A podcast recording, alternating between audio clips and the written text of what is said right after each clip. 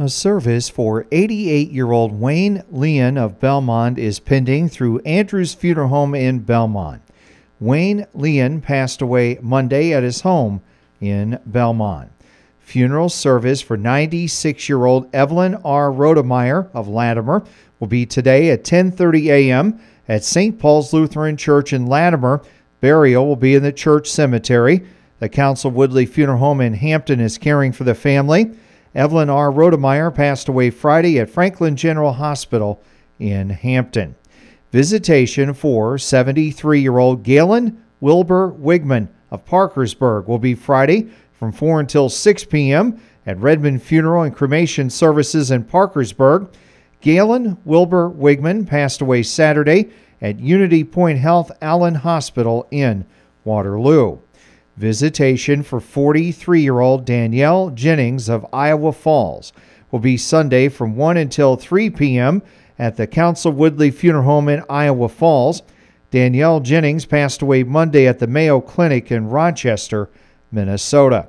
Funeral service for 80 year old Thomas Charles Rich of Dike will be February 8th, 2023, 10:30 a.m. at the Dike United Methodist Church. Visitation will be February 7th from 5:30 to 7:30 p.m. at the church. Abel's Funeral Cremation Service Dike Funeral Chapel is assisting the family. Thomas Charles Rich passed away this past Thursday at Unity Point Health Allen Hospital in Waterloo. Celebration of life for 59 year old Patrick Pat James Jeffrey of Rockwell will be February 25th 2023 at 3 p.m. at the Rockwell American Legion. Burial will be in the Riverside Cemetery in Rockford.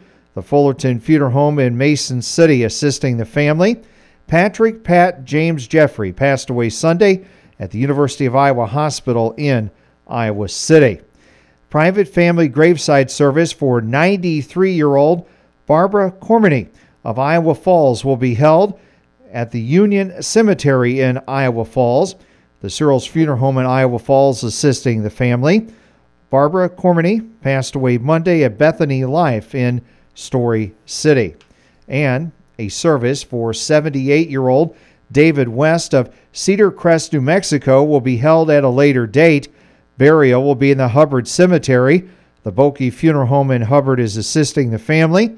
David West passed away this past Friday at his residence in Cedar Crest, New Mexico.